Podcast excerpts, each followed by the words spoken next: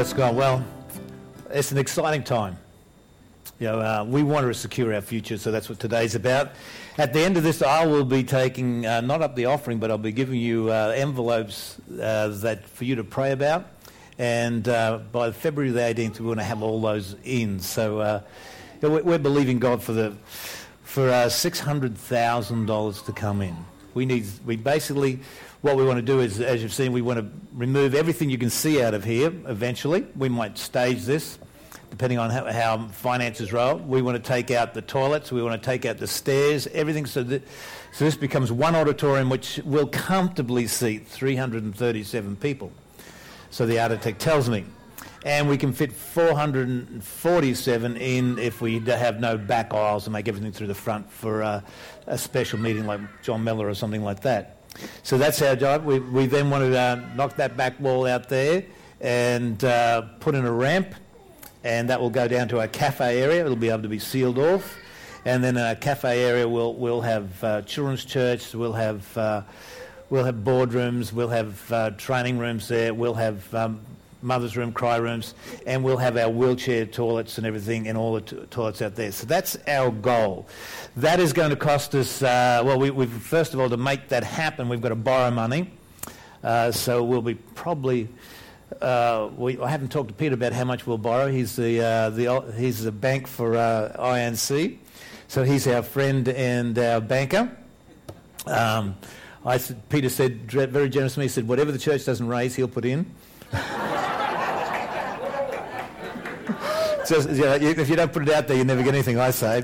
So I just put it out there, Peter, you know, for, the, for the bank. Uh, but no, what, what we got to do, we, we want to pay off the loan that we already have, which is about 300000 which uh, you know, is not much when you consider this building is worth uh, something like, I think it's, uh, what's the worth, Peter?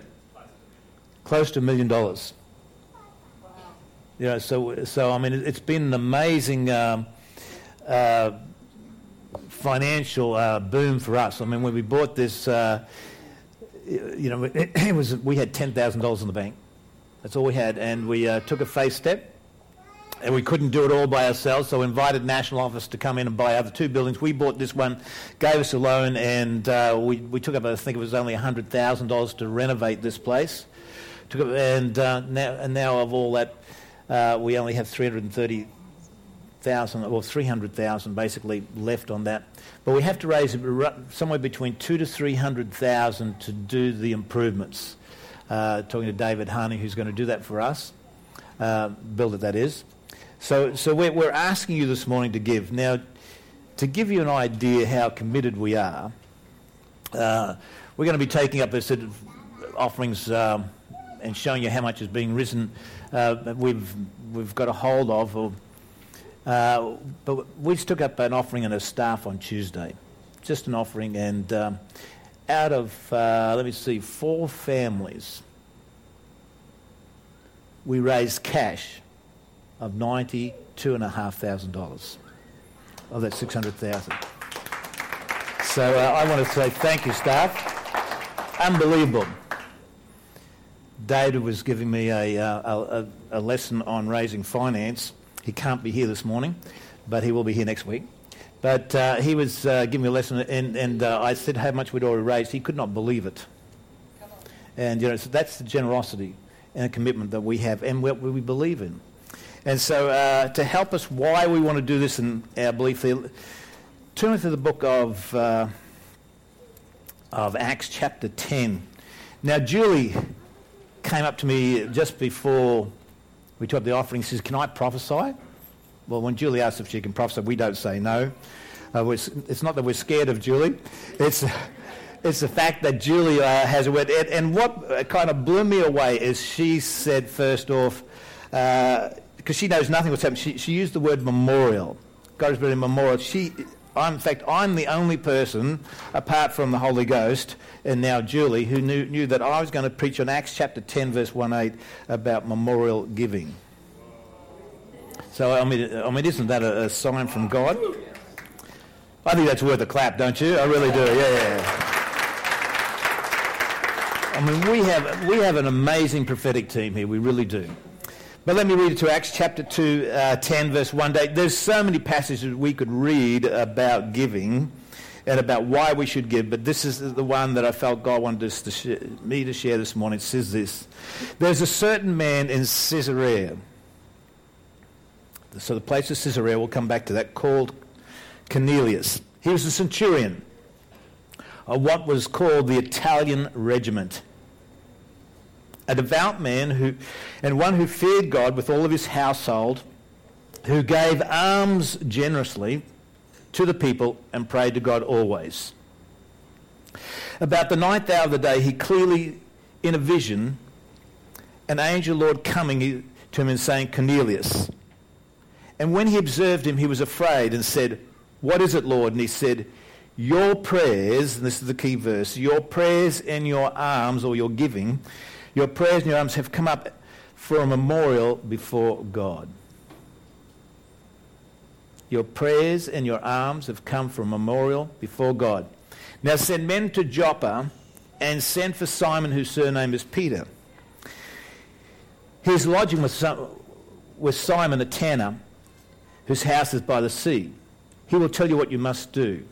And when the angel who spoke to him had departed, Cornelius called two of his household servants and a devout soldier from among those and waited on him continually.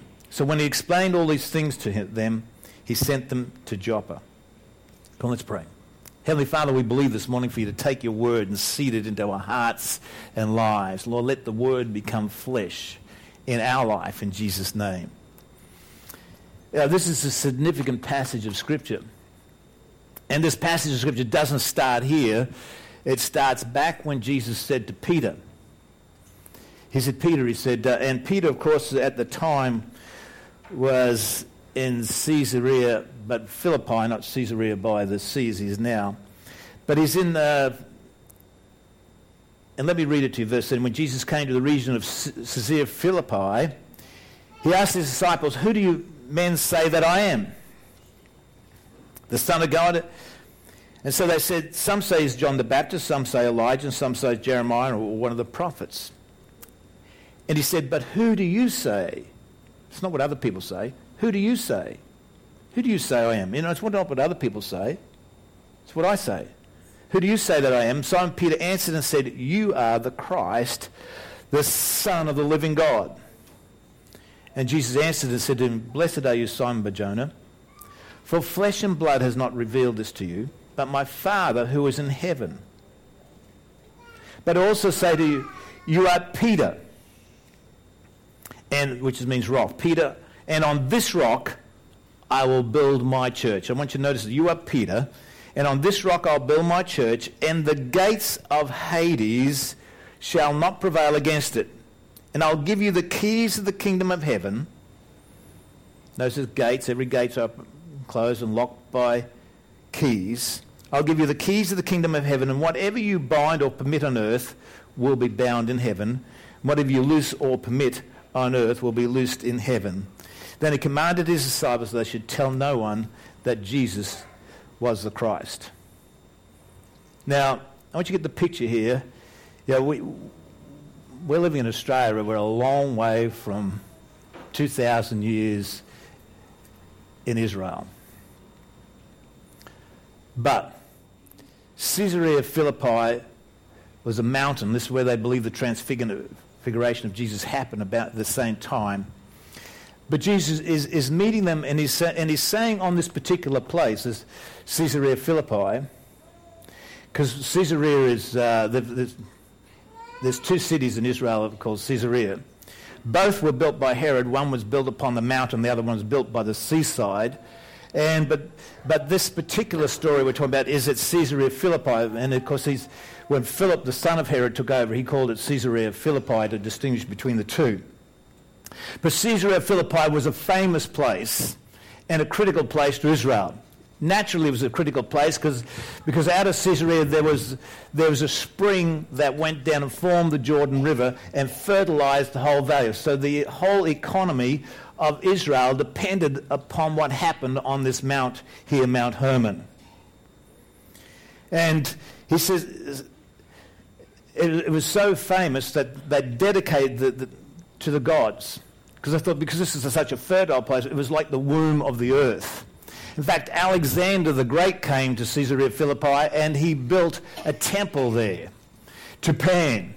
And so this temple, that had, and then of course the Romans took over because the Romans uh, really didn't have their own gods. They just took over the um, Greek gods when they defeated the Greeks. And so here is Jesus, and he's talking about their Greek god, Pan, who's the god of music, because underneath there's a, there's a cave there with a, with a, uh, a water in it, and, the, and they could not find the depth of the water was so good, the spring. But there's noises that come out of the cave, and so they, their superstition said it was Pan, you're the one who plays, you'll see him here him playing by the flute. If you see pictures of him, the, the man goat. And so they thought this was the gate. But they also believed, and they'd sacrificed this place, they believed this was the gate of hell. And so they'd sacrificed to the god Pan uh, so that, that the blessings would come. So they built the temple here, and of course the Romans here uh, built a temple and a city here. And then Jesus is, and Jesus standing on the same place as Peter on this rock, I'll build my church, and the gates of Hades will not prevail against it. He's, he's linking these two together.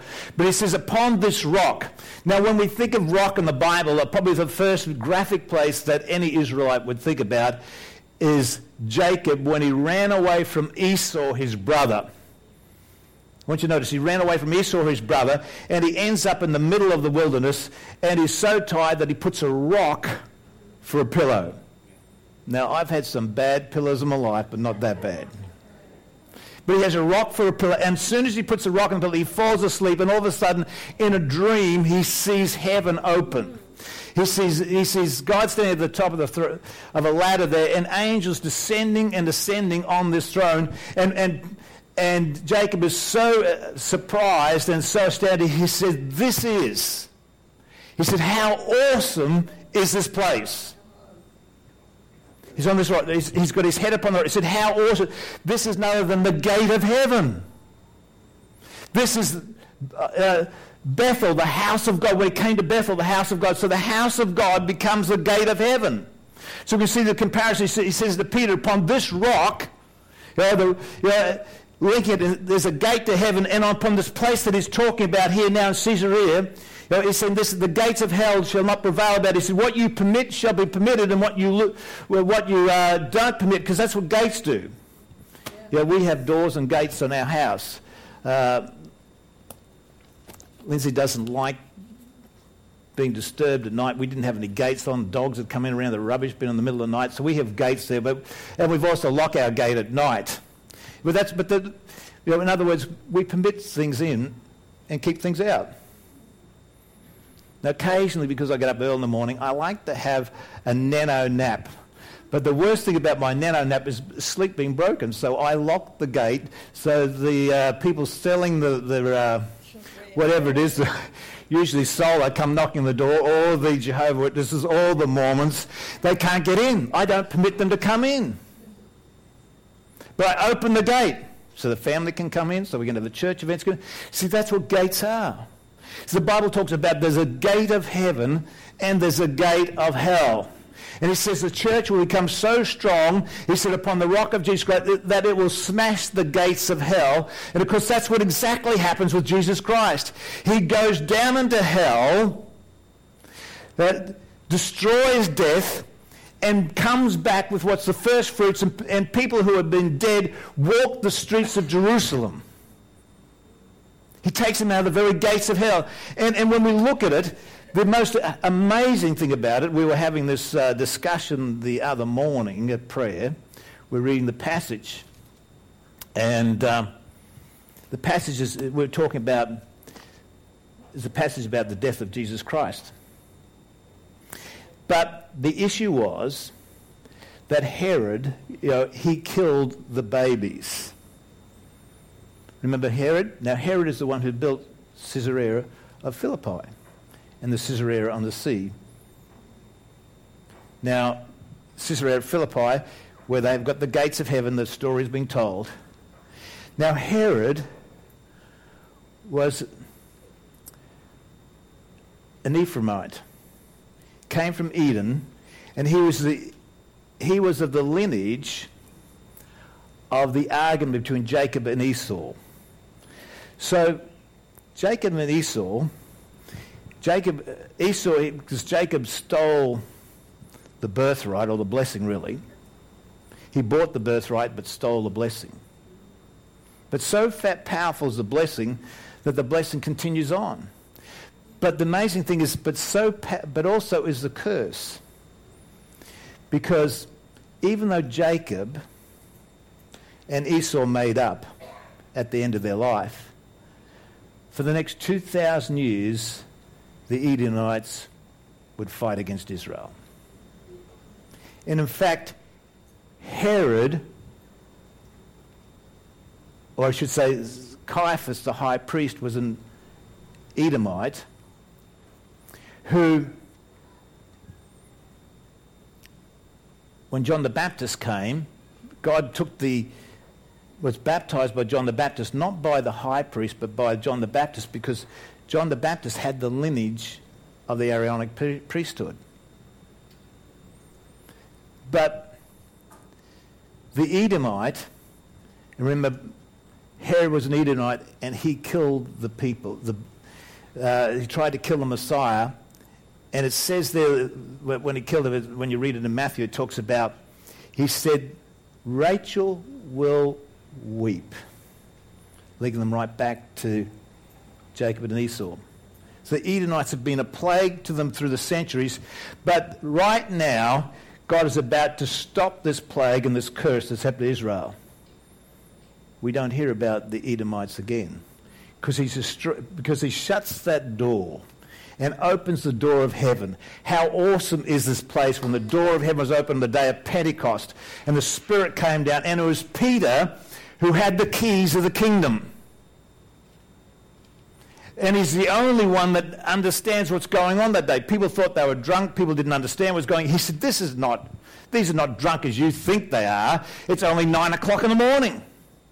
These people are filled with the Spirit by the prophecy Joel. So to the Jews, he opens the door of being filled with the Holy Ghost. You know, it's not enough to be a Jew by birth. It's not enough to be circumcised. If you're going to be, receive power, you must be filled with the Holy Ghost. So the power is in the spiritual filling because it's the Spirit that gives life. It's not your natural lineage that, that's going to change anything.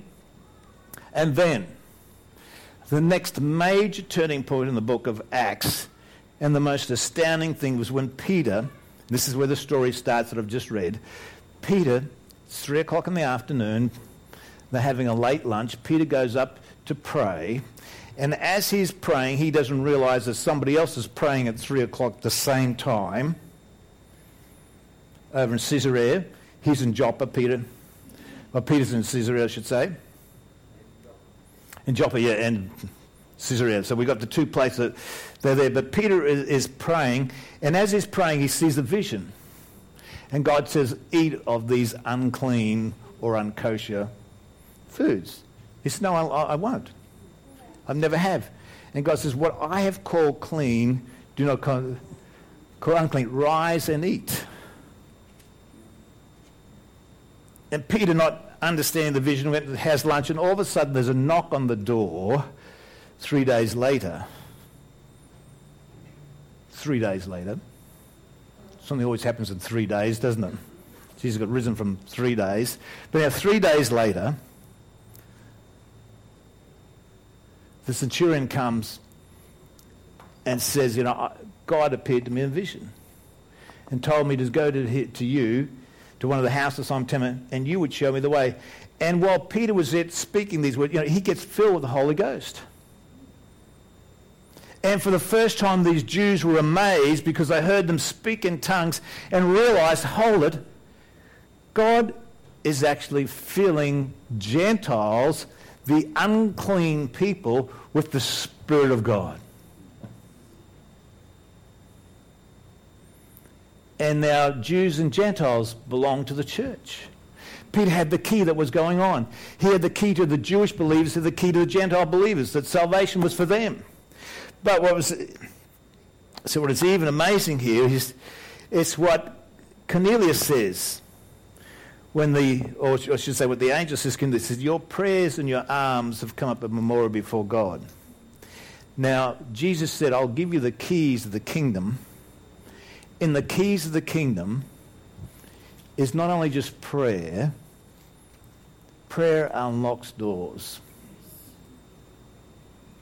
But so does memorials of giving. See, we don't think much about memorials, but this Bible is full of memorials, like Passover. God said to, to Israelites, He said uh, in Exodus 12, 4, He says, you know, to keep the feast of Passover every year as a memorial that I saved your firstborn.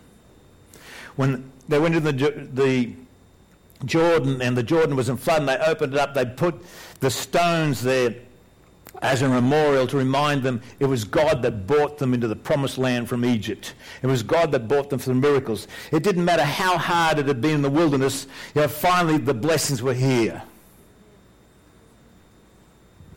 And then, and then we can read it through. You know, God had told the priests to take stones on this rock. Stones and, you, and put them on the ephod or the garment of the priest on the shoulders. So they had to write the name of the shoulders because, because the shoulders were the, the 12 tribes of Israel. So when, when the priest carried the ark, you know, it rested on the, on the shoulders of the tribes of Israel. You know, so the priesthood carries the presence of God.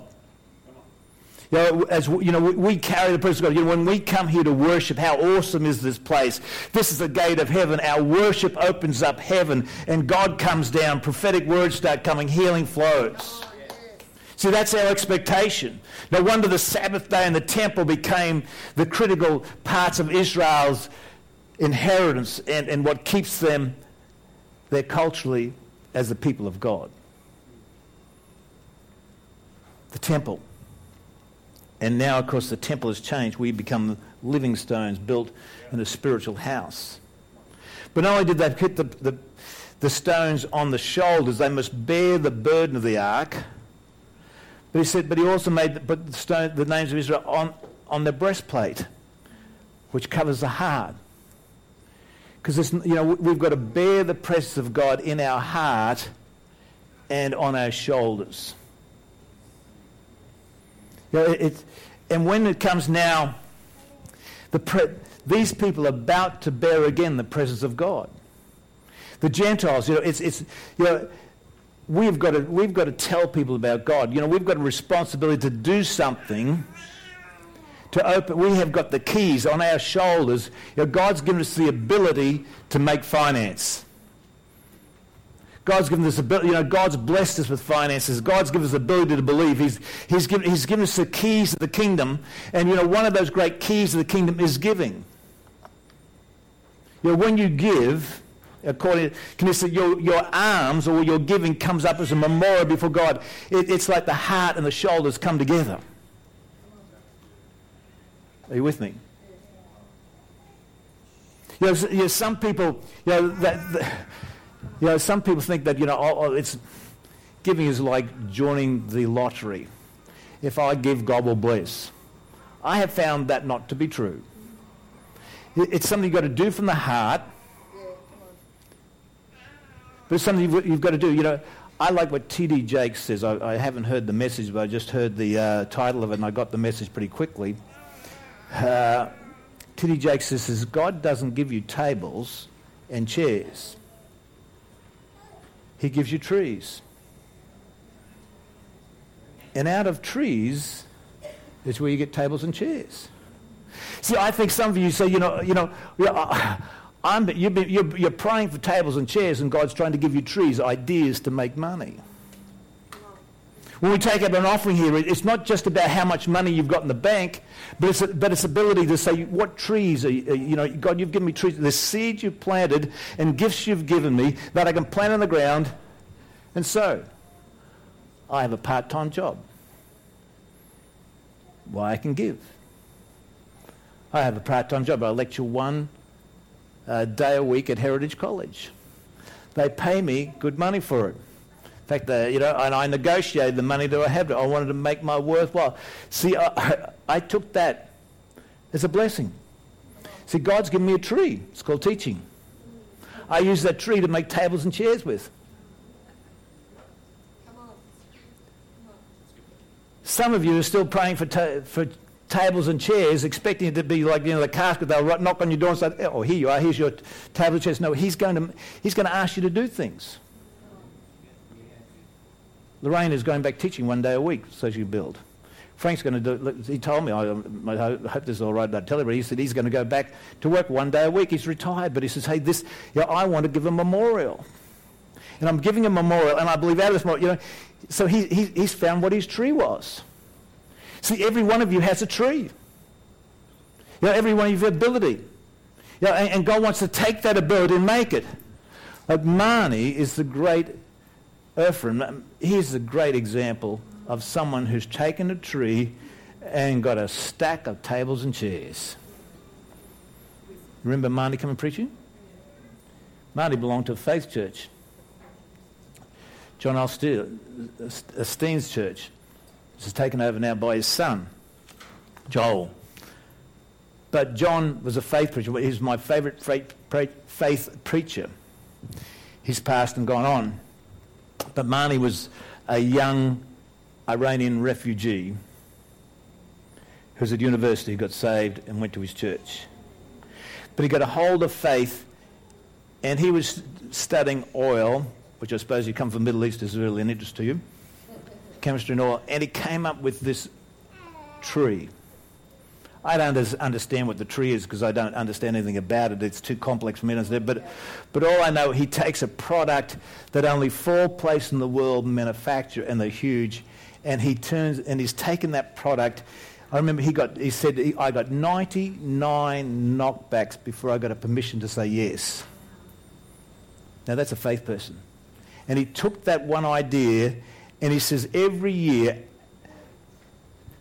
Arabs give me millions of dollars that I turn into to internet TV that wells millions of Arabs, and then I go and make money from Arabs so I can win Arabs back, back to Christ.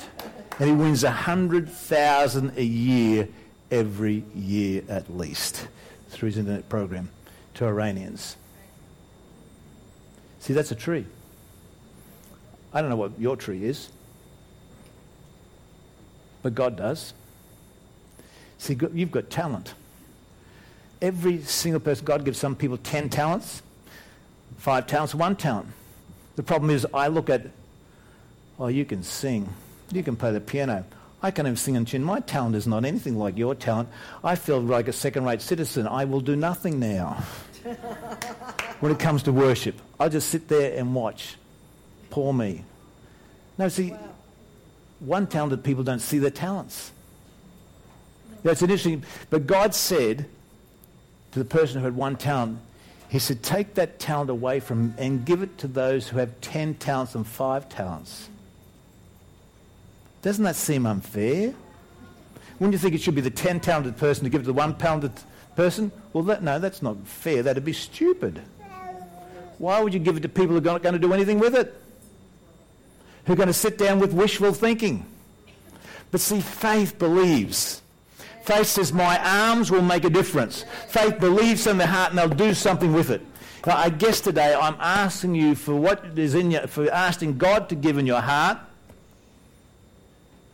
and then I want you to do something with it to make a commitment. We've done it as a staff. You know, I was working out before. You know, it, it costs approximately every single seat in our church will $3,000. That's what it costs. That's not, that's still taking out a loan. That's still paying it off. But $3,000 now. I want to ask you to buy a seat for yourself, buy one for your wife if you still want to have a, her to come to church, bring you for your family, and you know what I'm going to ask you to do? Why not buy a seat for your child that's not in the kingdom? by faith. If you've got children that go and say, God, I want, here is, and I want you to take this verse and say, God, if you did it for Cornelius, you're no respecter of persons, I want you to do it for me. I want my son saved. I want my daughter saved, and a lamb for house. And I, I will not. And here is the money, and, and here, you know, where my mouth is. This is my commitment. I want, I want you to open the gate because this is the keys of the kingdom of heaven. What, what I give and what I pray. I want you to open that up. That's a challenge. How will I get that money? We'll start ask God for trees. We get a crop every year when you plant a seed. See, it's believing and acting.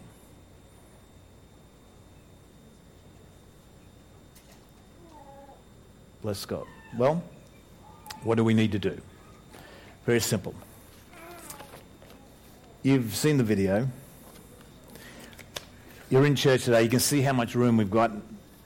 They say you can only fill a church. Experts say and have said for the last 20 to 30 years, you can only fill a church 80%. After it's 80% full, people begin leaving because there's no room for them. It's a psychological thing. So we're going to be handing out right now a little brochure, which will just explain what we. It'll have the pictures in there. It'll show from whence we've come. We started with six people, an idea. I never advertised. We just believe God. And in 13 years, we got to this. Yeah, but we won't get to the next area. Because you know what we're doing? We are building a memorial just not for ourselves, but for our children's children. The reason I want to be next to the highway here and not out there is uh, I want a building that, you know, this is designated for 16 stories. I see a vision one day that we'll have a multi-story building here. But, you know, every time they 190,000 people pass here every day, they'll see a sign NetworX Church. We're still building it. That's the sign NetworX Church. And a voice will speak and call them into the kingdom of God.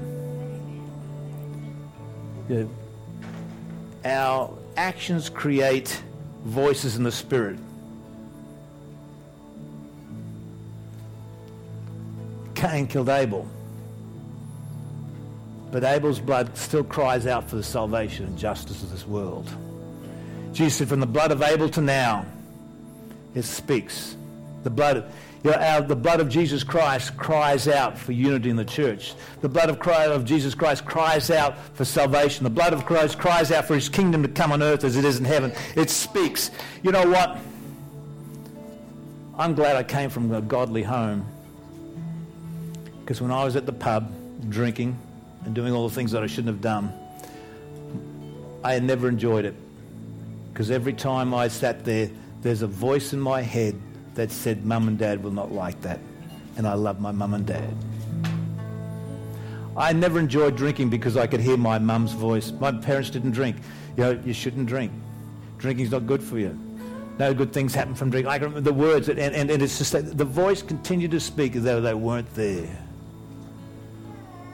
My mother would get up at 12 o'clock midnight and pray for me every night till I got saved. Memorials kept on speaking to me. Paul, when Jesus appeared to Paul on the road, he said, he said to him, Isn't it hard to stop the voices, to kick out the bricks, the convictions?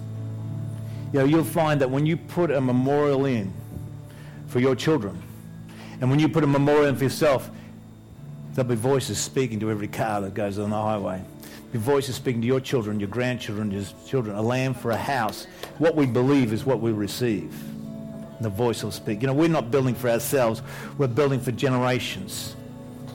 You know, with right now, our children are learning to hear the voice of God. Our children are learning to prophesy they say quite amazing things sometimes. The things they, they, they're, they're being taught how to see in the Spirit. We're building for the next generation as well as ourselves. That's why we want to build this next step here for the kingdom of God. I encourage you to take hold of the brochure, read the brochure, but in it you'll find an envelope. And that envelope will tell you how much. You can tick the box, pray about it, find out how much God can give. If you don't have any money to give, ask God for a tree. Ask God. It doesn't matter what the seed is. All I know about Jesus, he looked at the offerings one day as they're coming in the temple. I think someone would be, you'd be pretty offended if someone's looking at your offerings as you're giving them in every week. But Jesus looked it up and, and, and he told his disciples, he said, and then they said, look, that woman gave a mite. Disciples were looking at it too. They said she gave a mite, and Jesus said, she's given all that she had. Not only did he look at her money she's giving and he knew how much she had. It doesn't matter how much. It's the kingdom of God is always, always built upon sacrifice and kept by sacrifice. Israel's culture is a culture of sacrifice. They sacrificed, made altars to God. You know, our life is built when we put a sacrifice in. You know, uh, my time is up. Let me tell you, share one last story of my father. My father decided once that he would make you know, double, double tithe on, the, on a, on a um, grain property of, tw- of 1,200 acres. Now, but he was going to double tithe, or I should say he wasn't going to double tithe, he was going to tithe, I should say, out of the gross income, not the net income. Then he invited me to come on the farm and work with him. Well, we took a very meagre salary, survival. The first year we made not one dollar. If my father hadn't tithed, we would have been prosperous. We would have had an income. Well, cut a long story short, we went into ministry. My father kept on the farm. And then because were, his sons were both working, so he didn't think there's any point in keeping this the farm so retired in his 50s. But he asked God and said, God, what will I sell my farm for? You know, at that stage, they were going for $300 an acre. Something like that from memory. It's back 50 year ago, 40 year ago. No, 50, 40 year ago. And uh, which was, you know, a lot more money than it is now. And God gave him a price that was twice than any other property had ever sold.